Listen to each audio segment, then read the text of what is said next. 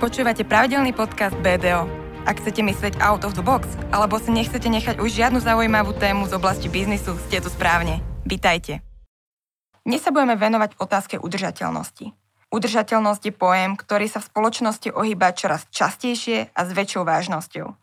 Uvedomenie verejnosti v tejto oblasti naberá na obrátkach a s tým rastie aj tlak na spoločenskú zodpovednosť firiem.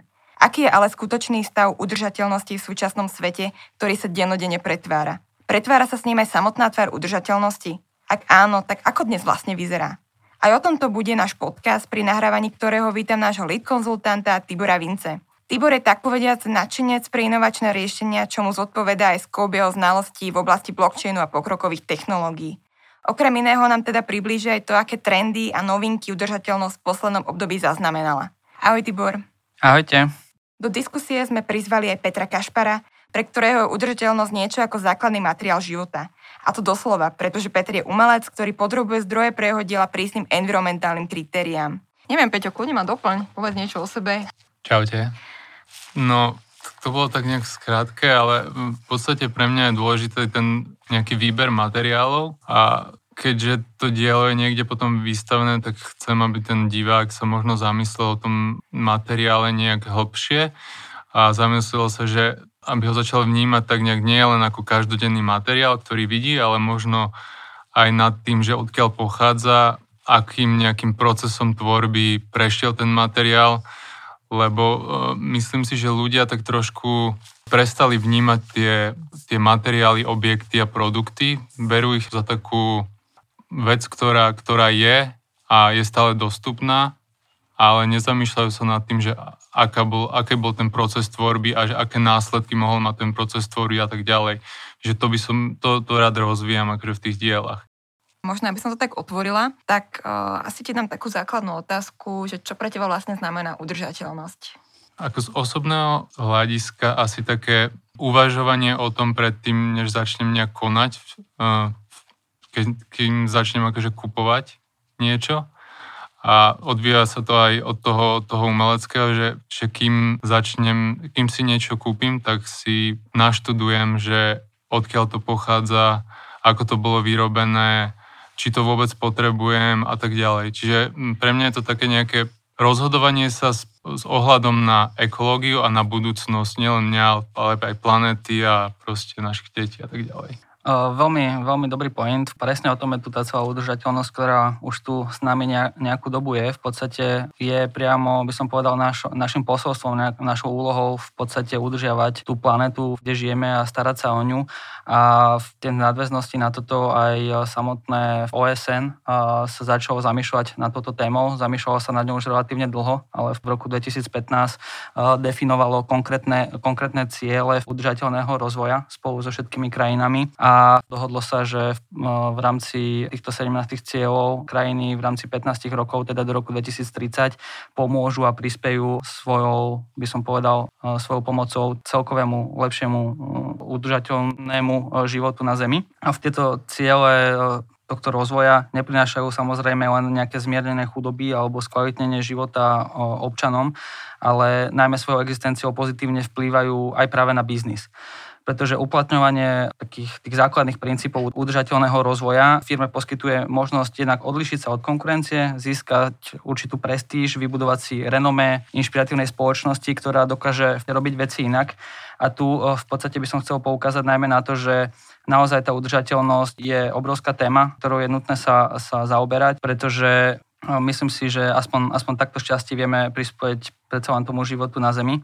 Ale z takého môjho trošku, by som povedal, nie že len pesimistického pohľadu, sa obávam iba jednej veci, aby v udržateľnosti, a to je tá téma dnešného toho podcastu, že či sa nestane iba nejaký pojem, ale naozaj sa to skutočne pojme správne, pretože vidíme, že veľakrát ľudia v sa snažia pozerať sa na veci už aj z toho pohľadu, ako si ty spomínal, Peťo, že kontroluješ si tú kvalitu tých potravín, pozeráš sa na tie diela, pozeráš sa na tie materiály, ktoré využívaš, ale častokrát tieto materiály alebo tie, by som povedal, tovary môžu na sebe obsahovať iba určitú formu nálepky udržateľnosti a častokrát v podstate nevieme, čo je skutočne za tým, že čo ten nálepka znamená, či je to skutoč, skutočne, ten materiál je skutočne udržateľný, lebo presne čo vidíme, vidíme to aj to, že v poslednej dobe strašne sa rozrastá, ako sme sa už, by som povedal, pred týmto podcastom bavili, aj práve e, vegánstvo. Vegánstvo taktiež je určitá forma udržateľnosti, ale nesie zo sebou aj e,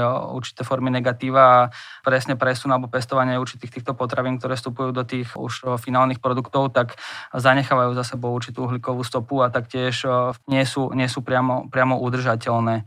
Takže čo, čo si Peťo, myslíš ty, že ako správne uchopiť tú, tú udržateľnosť, alebo čo je taký ten cieľ, ktorý by každý z nás mal mať, či už z pohľadu akože osoby, alebo z pohľadu, dajme tomu, nejakej spoločnosti, že ako tá spoločnosť, keď myslím spoločnosť, myslím nejakú organizáciu, ako môže prispieť tomu, o, o tej udržateľnosti? Určite uh, jedna vec je presne to, že sme, sme tu spomenuli, teda nejak zaujímať sa o to, čo nakupujeme, ako nakupujeme. Druhá vec je zamyslieť sa nad tým, že koľko toho potrebujeme, lebo z časti tie udržateľné veci by mali fungovať ďalej.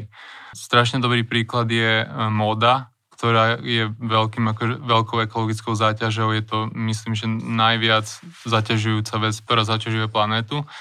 A veľa firiem teraz začína vyrábať ekologické a tak ďalej, rôzne udržateľné značky sa objavujú na trhu. Jedna vec je tá, že teda čo nakupovať a ako často nakupovať. Že, že tá frekvencia tých nákupov, že jedna vec je, že tie veci môžu byť udržateľné, ale ak ich budeme nakupovať strašne často, tak vlastne sa dostaneme do takého začarovaného kruhu, že stále sa bude musieť e, nadbytočne vyrábať niečo, ale len to bude niečo iné pod nejakou záštitou udržateľnosti. Čiže e, veľa sa hovorí o takej lokálnosti, veľa, veľa ľudí sa vracia naspäť nejak do nejakého lokálneho prostredia, alebo ten, ten environmentálny dopad niektorých značiek a produktov, keď musia cestovať cez celý svet, tá uhlíková stopa je tam dosť, dosť viditeľná. A to by som sa možno vrátil k tomu vegánstvu, že napríklad je, je super jesť vegánsky, ale niektoré tie produkty presne tá ich uhlíková stopa toho cestovania k tomu konečnému zákazníkovi je ešte možno väčšia, ako by bola tá, ak by to bol reálny mesový produkt. Čiže tá podpora takých domácich značiek, lokálnych vecí, ja si myslím, že to začína byť aj celkom in a to ide tak v ruka, ruka v ruke, že vlastne k tej udržateľnosti sa ľudia dostanú, že buď z toho presvedčenia, že chcú pomôcť, alebo tým, že vlastne tá udržateľnosť sama o sebe sa stane nejakým trendom a ľudia už kvázi naskočia na ten trend. Jasné. V podstate, keď môžem tak zhrnúť, že momentálne sme v roku prvý kvartál roku 2021.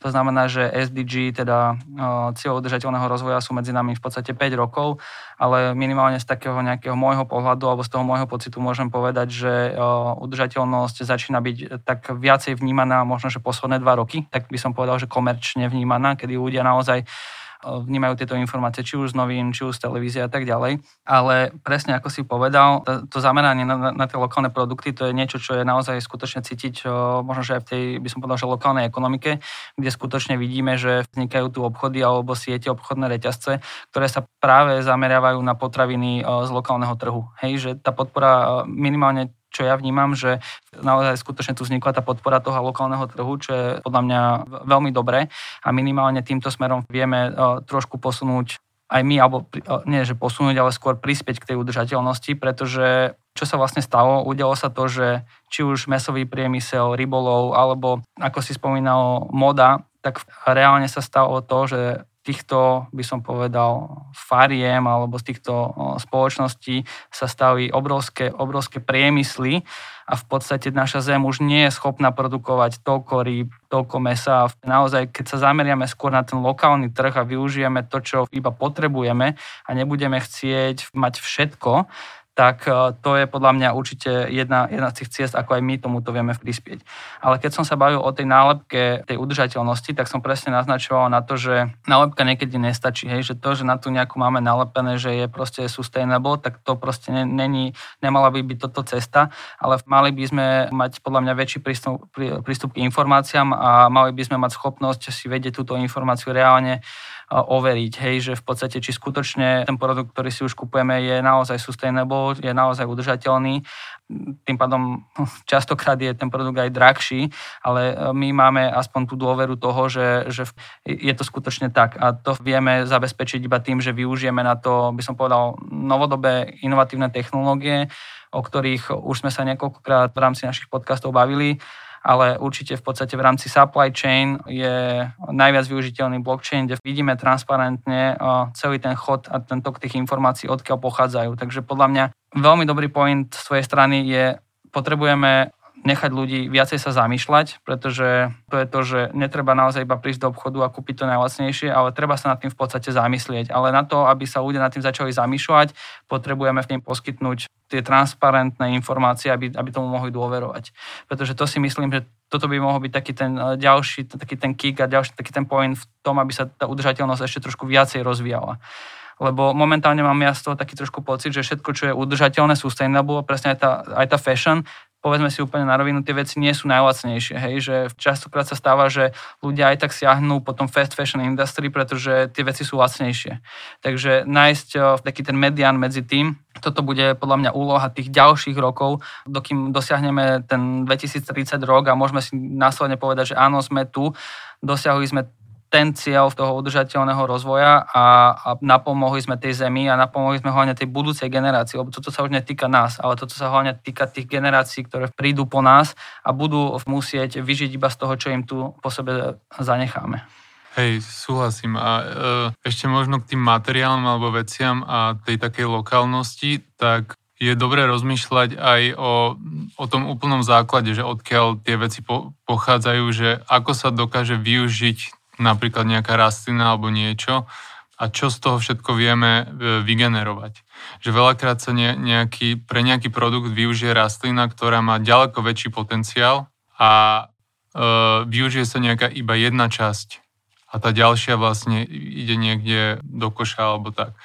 A z hľadiska napríklad odbočím ešte k tej, tej uh, fashion, fast fashion a celému tomu nejakom mindsetu tej udržateľnosti, že veľa to podľa mňa súvisí s osobným rozvojom. Že celá tá idea tej, tej fast fashion bola taká, že vlastne ľudia si nakupovali lacné veci, pretože si to mohli dovoliť ako nejakú takú čiastkovú odmenu za niečo.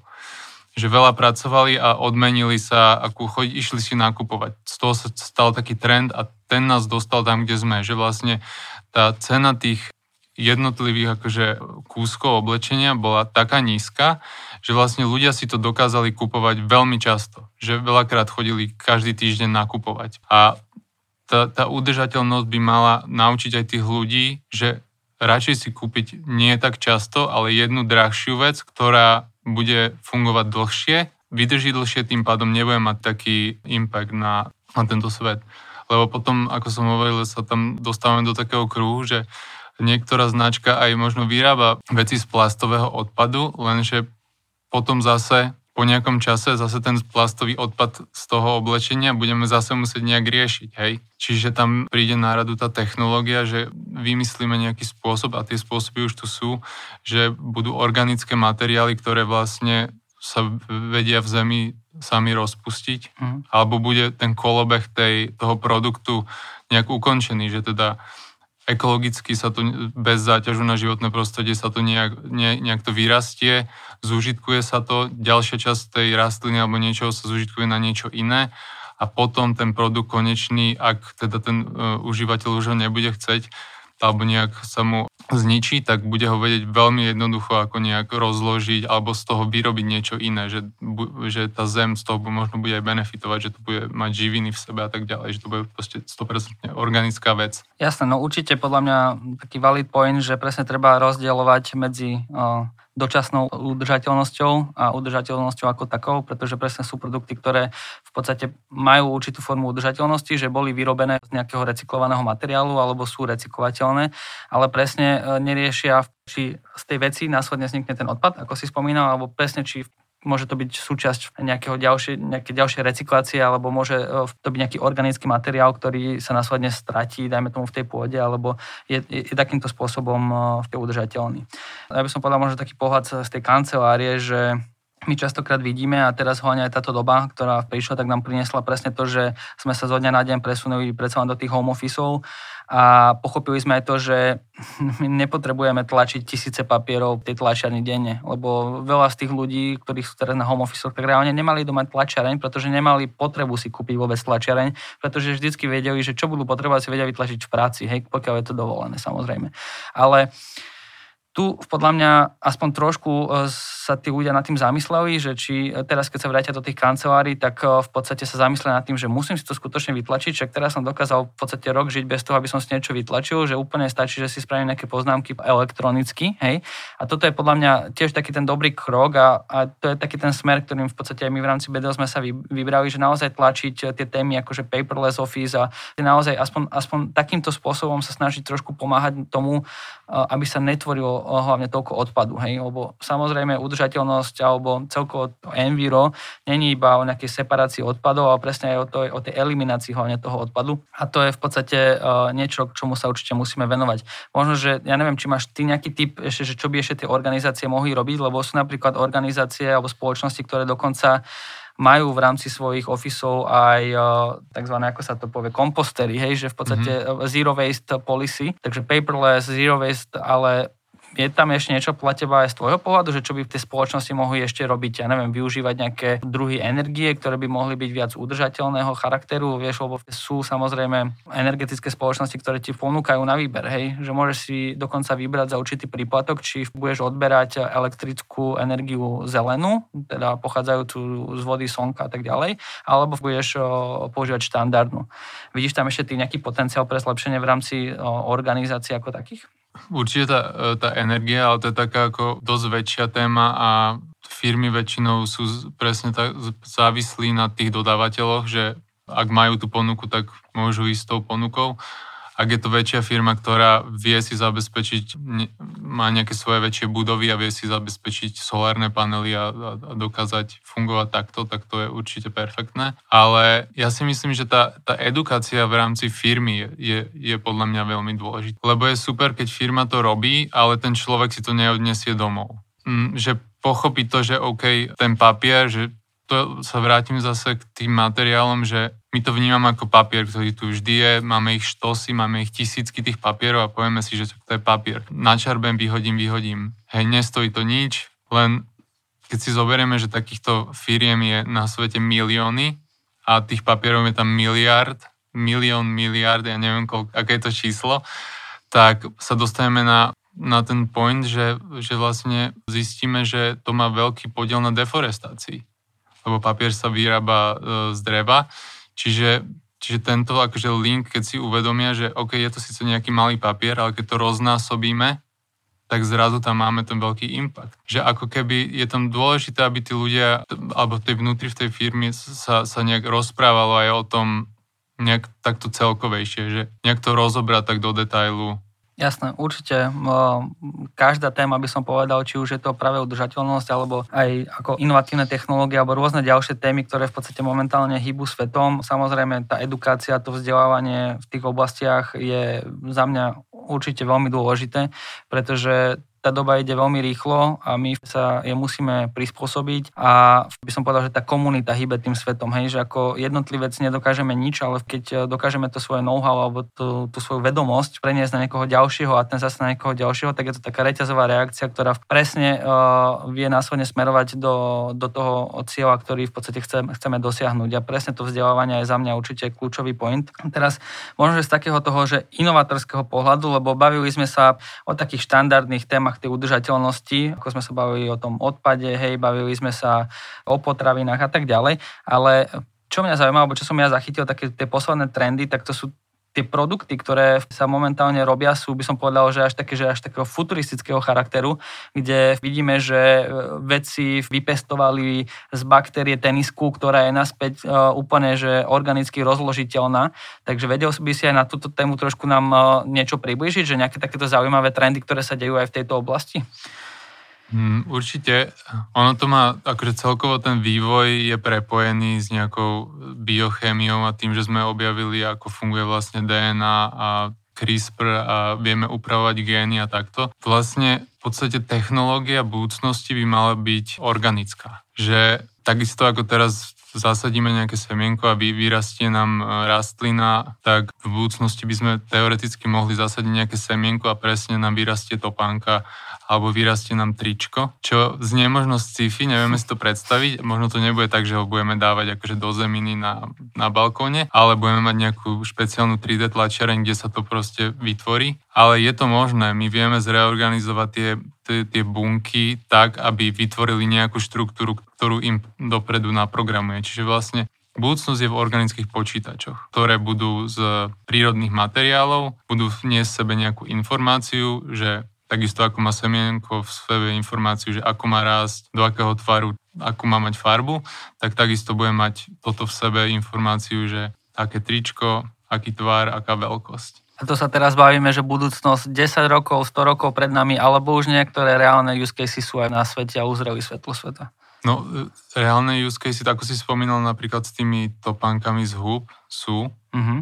A nedovolím si tvrdiť takto v koľkatých rokoch, ale ja si myslím, že do nejakých 5 rokov budeme mať určite nejakú funkčnú vec, ktorá možno bude aj komerčne dostupná. Nie taká, že ešte doma, ale bude sa to predávať, že bude technológia niekde komerčnejšia, že sa to bude takto nejak vyrábať a do 10 rokov možno... Ja si myslím, že tá 3D tlač ešte pôjde ďalej a um, zatiaľ je to zatiaľ sa to využíva, tie, tie materiály, ktoré sa dávajú do tých 3D tlačiarní, nie sú organické. Hej? Mm-hmm. Ale keď vzniknú tie, tie 3D tlačiarne z organických materiálov, tak tam si myslím si, že to bude taký deal breaker. Jasné, no prechádza to určite nejakou krivkou toho svojho vývoja, a, ale fú, teším sa teda na to. Podľa mňa veľmi, veľmi zaujímavá doba aj z tohto pohľadu, čo nás čaká. Veľa ľudí si to podľa mňa nevie ešte ani predstaviť.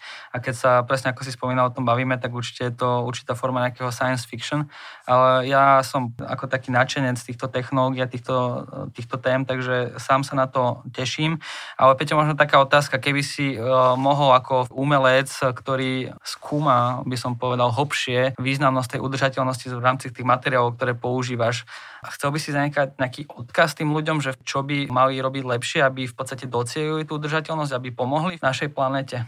No, hlavne, aby začali rozmýšľať nejak viac otvorene a globálne, že nie všetko je len tu, teraz a stále, ale že tie veci tu budú aj neskôr a musíme tu niečo zanechať, že prestaňme byť trošku takými egoistami a začneme myslieť aj na nejaký, nejaký celkovo dobro e, ľudstva a na nejakú víziu budúcnosti pre naše deti, lebo myslím si, že to je najpodstatnejšie. Tam to začína. Potom ten, e, ten výskum a to, ako prísť k informáciám, to v dnešnej dobe už je to jednoduché. Ale podľa mňa to, to presvedčenie toho jednotlivca, že to má význam, je najdôležitejšie. Jasné. A ten presun informácií z generácie na generáciu. Presne tak, to už je v našich rukách. Tak. Ďakujem, Peťko. Ďakujem obom, Tiborovi a Peťovi, za dnešný podcast. Ja si myslím, že to bolo veľmi prínosné a vieme sa z neho mnoho naučiť do nášho ďalšieho fungovania. Vám ďakujem, že ste sa pripojili k nášmu podcastu a tešíme sa na vás na budúce. Ahojte.